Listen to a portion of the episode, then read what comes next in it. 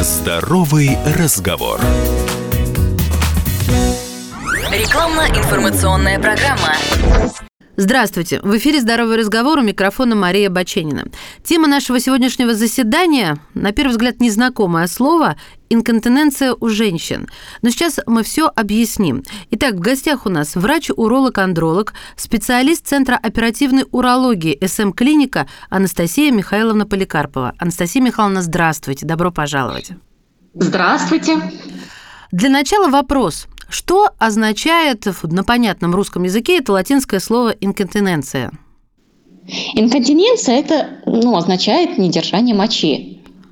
Я так полагаю, что это проблема достаточно деликатная, но довольно распространенная. Насколько она распространена у женщин? Вот почему мы говорим именно о женщинах? Действительно, оно является очень распространенным заболеванием.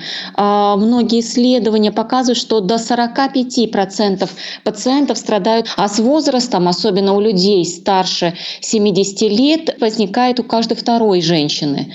У мужчин намного реже. И это чаще всего связано с операциями, которые проходят на предстательной железе. А причины? Какие причины инконтиненции у женщин? Связано с наличием определенных факторов риска. И они подразделяются на три большие группы. Это предрасполагающие факторы, это непосредственно гинекологические факторы и это провоцирующие факторы. Из предрасполагающих факторов можно отметить первое – это этническая принадлежность. То есть э, существует несколько исследований, которые показывают, что у женщин, которые европейской расы по сравнению с представительницами других рас, в частности азиатской, африканской, а, риск развития недержания мочи почти в три раза выше. А, ученые с помощью магнитно-резонансной томографии МРТ обнаружили, что мышцы тазового дна у представительниц белой расы по сравнению с женщинами других рас, эти структуры развиты в меньшей степени. Следующий фактор – это генетическая предрасположенность. И есть несколько заболеваний, которые предрасполагают. Это сахарный диабет, это достаточно коварное заболевание, которое поражает не только сосуды, но и приводит к развитию э, полинейропатии во всех органах и системах организма, в том числе в мочеполовой системе. И в результате появляются расстройства. Есть много отечественных, зарубежных исследований, которые показывают, что пациенты, которые болеют диабетом, у этих пациентов риск развития недержания на 28% больше. И неврологические нарушения, мы подразумеваем о наличии пациента таких состояний, состояний, заболеваний, как травма головного мозга, спинного мозга, инсульты, инфаркты, болезнь Паркинсона, рассеянный склероз. Следующая большая группа – это гинекологические факторы. Самый основной фактор является количество и травматичность родов. Дело в том, что во время беременности и родов происходит повреждение нервов и это может приводить к нарушению нервации мышц и э, некоторых э, таких манипуляций, которые проводятся во время родов, которые тоже являются дополнительным травма- травмирующим фактором. Также можно отметить оперативные вмешательства на органах малого таза, которые приводят к нарушению нервации мочевого пузыря и повреждению повреждающих аппаратов. И следующая большая группа – это провоцирующие факторы, такие как возраст, потому что мы знаем, что с возрастом у женщин риск развития э, недержания увеличивается. Первый пик э, высокого риска заболевания приходится на возраст 50-60 лет, а второй пик наблюдается у женщин старше 65 лет.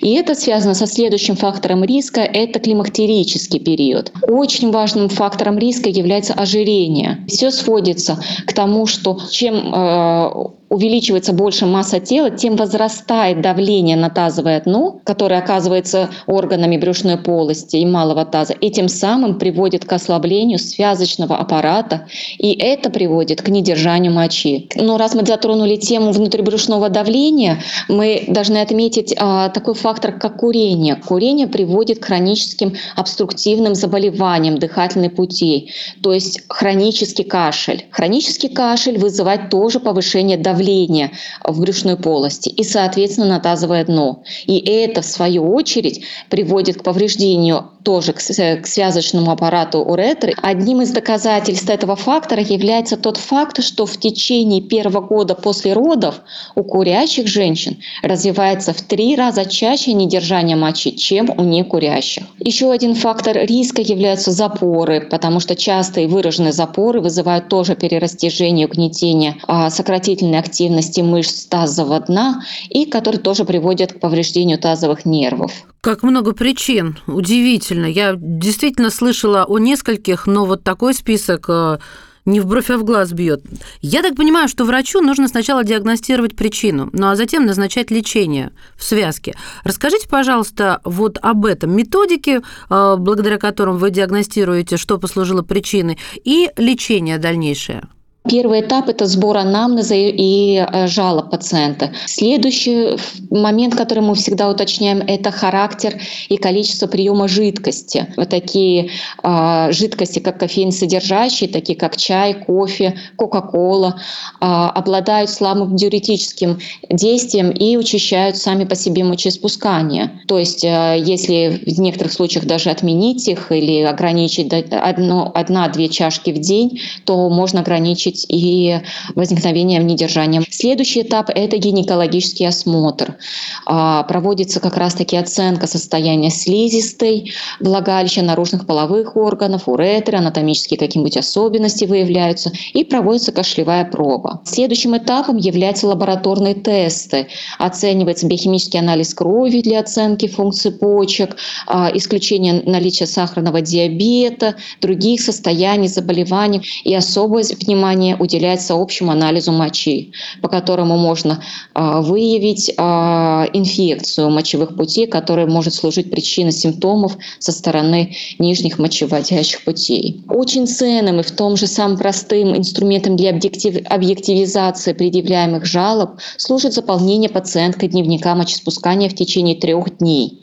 В настоящее время существует множество вариантов, но все они сводятся к единому. В норме частота мочеспускания составляет около 6-8 раз в сутки, ночью не более одного раза. Следующим этапом является выявление, оценка эвакуаторной функции мочевого пузыря и, вы, и оценка э, расстройства мочеспускания. Это при помощи таких методов диагностики, как урофлоуметрия и комплексное аэродинамическое исследование. Пациентам вы, выполняется всегда УЗИ почек и мочевого пузыря. Они являются достаточно простые методики для визуализации данных органов. Можно выявить возможность возможные анатомические особенности. И при необходимости пациентам мы выполняем уретроцистоскопию. Особенно если а, выявляется еще какая-то патология при первоначальному исследованию. Для проведения полного обследования пациентки и выявления факторов, приведших или, возможно, усугубивших состояние, а также определения тактики назначения адекватного лечения, э, возможно привлечение других врачей-специалистов, это акушер-гинекологов, неврологов, нейрохирургов, эндокринологов и так далее. Скажите, пожалуйста, существуют ли какие-то ну, новаторские, что ли, методы? Ну, давайте вот так. Вот СМ-клиника. Какие новые технологии вы применяете применяете у себя в клинике. Расскажите о них, пожалуйста. Мы пациентам всегда назначаем э, консервативные методы а, лечения. Это общепринятые методы, это, у нас поведенческая терапия. Но из тех, что из самых, из самых таких новаторских методов, это а, инъекционная терапия паруретральными объемообразующими средствами, а, в особенности гиалуроновой кислотой, которая назначается женщинам. Это очень хороший, эффективный метод, так как он является малоинвазивным, не требует наркоза, и в тот же день пациентка может а, покинуть стационар, а на следующий день приступить к работе. Также у нас применяются слинговые операции, они а, достаточно распространенные в мире, и результаты исследований в различных клиниках мира дают право говорить, что применение слингов устанавливаемых позволяет избавить от недержания. И у нас применяются современные слинговые операции для коррекции. Очень эффективная методика, а, и госпитализация при данной методике тоже не длительная. Чаще всего она доходит одна, одни двое суток. Понятно. А что вы можете сказать? Существует ли профилактика инконтиненции у женщин? Вот то есть, чтобы не случилось такого. Ну вот я вот понимаю, бросить курить, похудеть, да? А что еще? Ну, к сожалению, специфической профилактики не существует. Однако мы можем уменьшить, как вы сказали, тоже вот факторы риска. Это у нас поддержание физической формы постоянно. Если увеличивается масса тела, уменьшать ее.